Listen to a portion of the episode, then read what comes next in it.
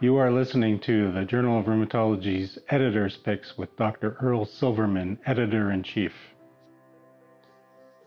Hello again. This is Earl Silverman, Editor in Chief of the Journal of Rheumatology. Welcome you to the December 2020 edition of Editor's Picks. I want to thank you to take, for, take the time to listen to this podcast during the SARS CoV 2 pandemic. Please stay healthy, and we can only hope that the vaccine trials will continue to look as promising as they are.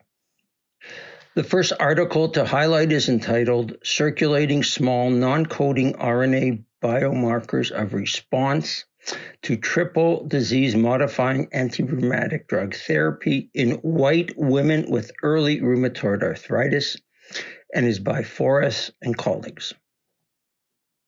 Circulating extracellular small non coding RNAs, or SNC RNAs, have shown some promise as biomarkers in rheumatic diseases as they are abundant, stable, and may provide some information on the pathogenesis of diseases.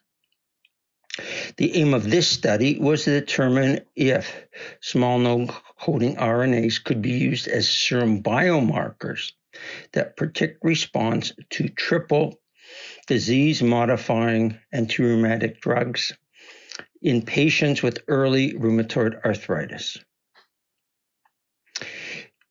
The authors examined 42 patients with early RA who were treated with triple DMARD therapy and who were entered into a treat to target management protocol. RNA was isolated from 42 archive serum samples from these 42 patients, which had been collected prior to the commencement of the triple DMARD therapy. Differential expression analysis was performed and they compared the 24 responders to the 18 non responders. They found that the pre treatment levels of four small circulating RNAs were significantly increased in non responders as compared to responders, and one was significantly increased in responders. Authors concluded that the pretreatment levels of specific small non coding RNAs might facilitate identification of patients more likely to respond to triple DMARD therapy. As this was first not the, the first article to examine the role of these RNAs in predicted disease response to therapies, Please read the article to see how the work of these authors compared to previous studies examining the role of these RNAs in response to other therapies in patients with RA, and what errors can be made interpreting the results of serum biomarker studies. The second article to highlight is entitled Serum microRNA Signature as a diagnostic and therapeutic marker in patients with psoriatic arthritis and is by Wade and colleagues. This article examines circulating levels of another small circulating non coding RNA, but in this case, they are microRNAs or miRNAs, and they looked at in patients with psoriatic arthritis miRNAs are post transcriptional regulators of the, their target gene and may be important in the development of autoimmunity. In addition, they have been proposed in other studies to be biomarkers of response to therapy.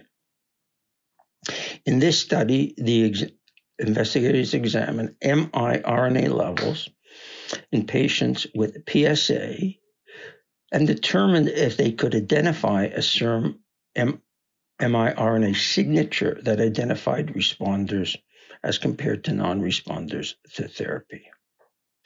They collected serum samples from 20 healthy controls and 31 PSA patients, these 31 patients were classified as moderate to good responders or non responders to therapy.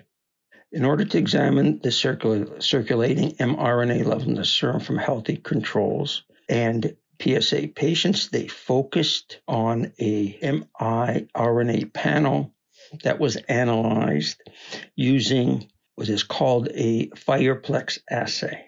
And then, following this, they examined these expression and responders versus non responders, and the EULAR response criteria was used.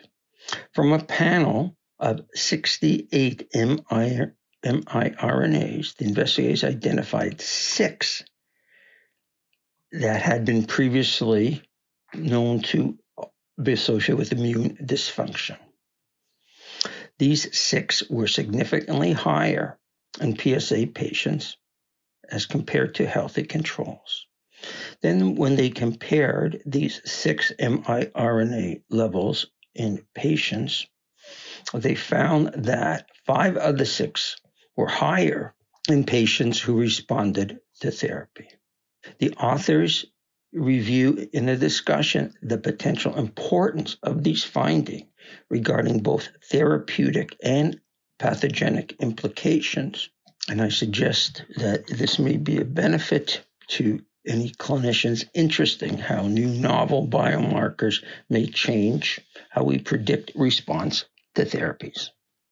Next article to highlight is entitled Utility of the Brief Illness Perception Questionnaire to Monitor patient beliefs in systemic vasculitis as by Schwartz and colleagues.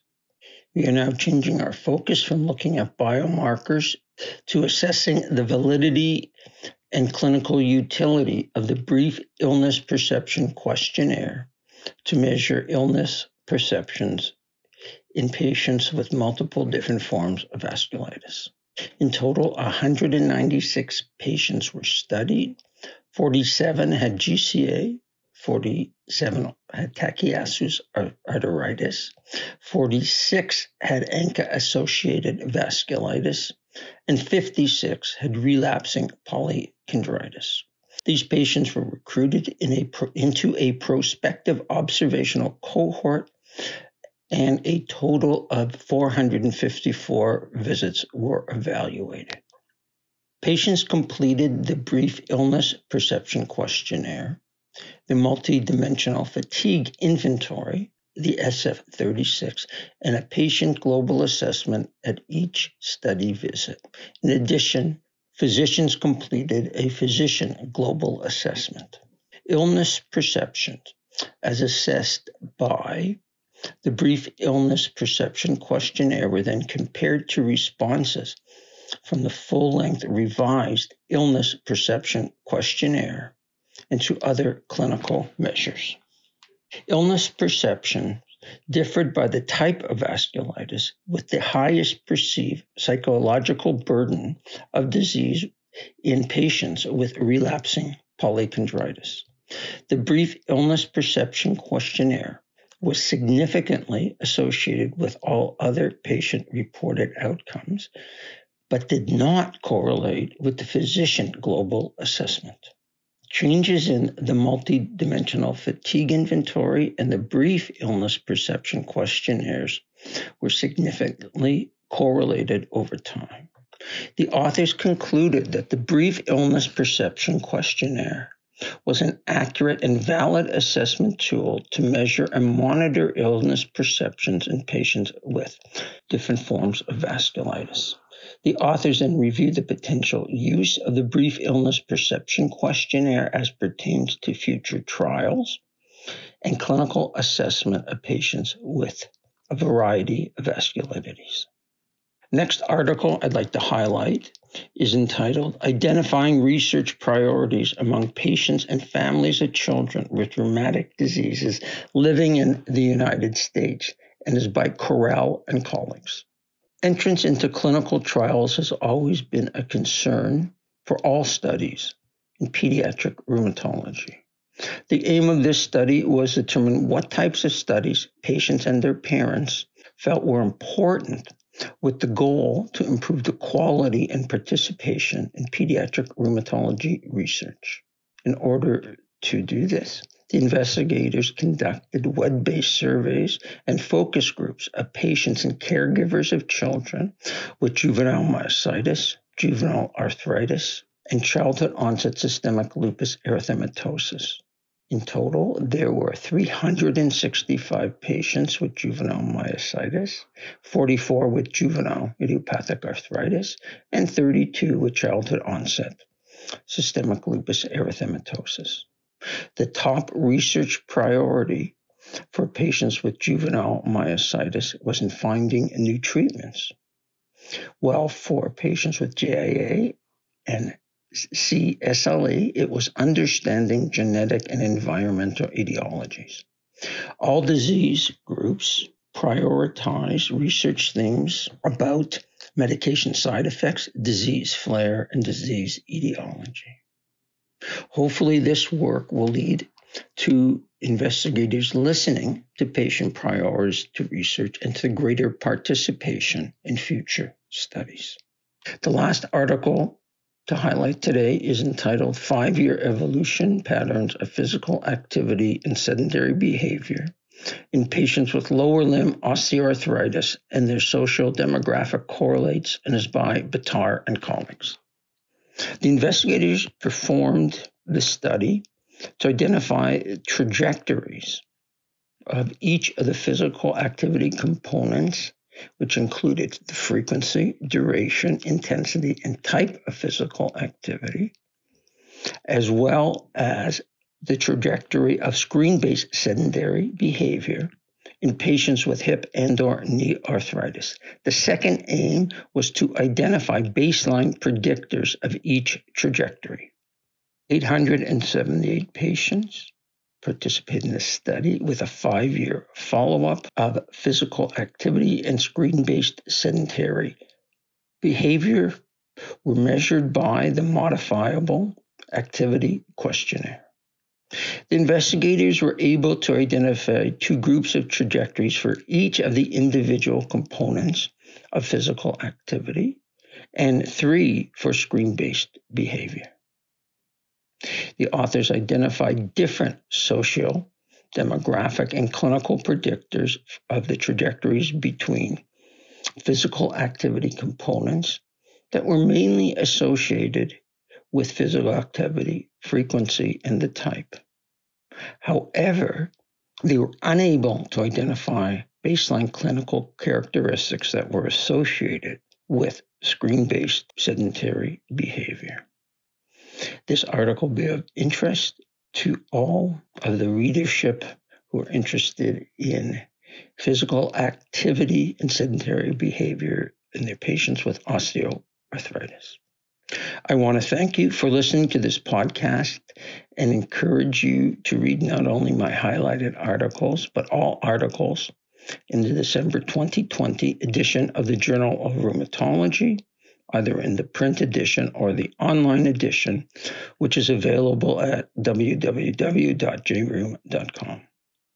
Please watch for my interviews with the senior author of selected COVID 19 articles, which will be available on our website and on YouTube. If you have any questions or comments on these highlighted articles or any article in the Journal of Rheumatology, please send them to manuscripts at jrheum.com. Please listen next month to the January edition of Editor's Highlights, where I will introduce a new feature. Specifically, I will interview one of the authors of one of the highlighted articles. Please stay healthy in these very trying times and a happy holidays and to a good year for all. Thank you.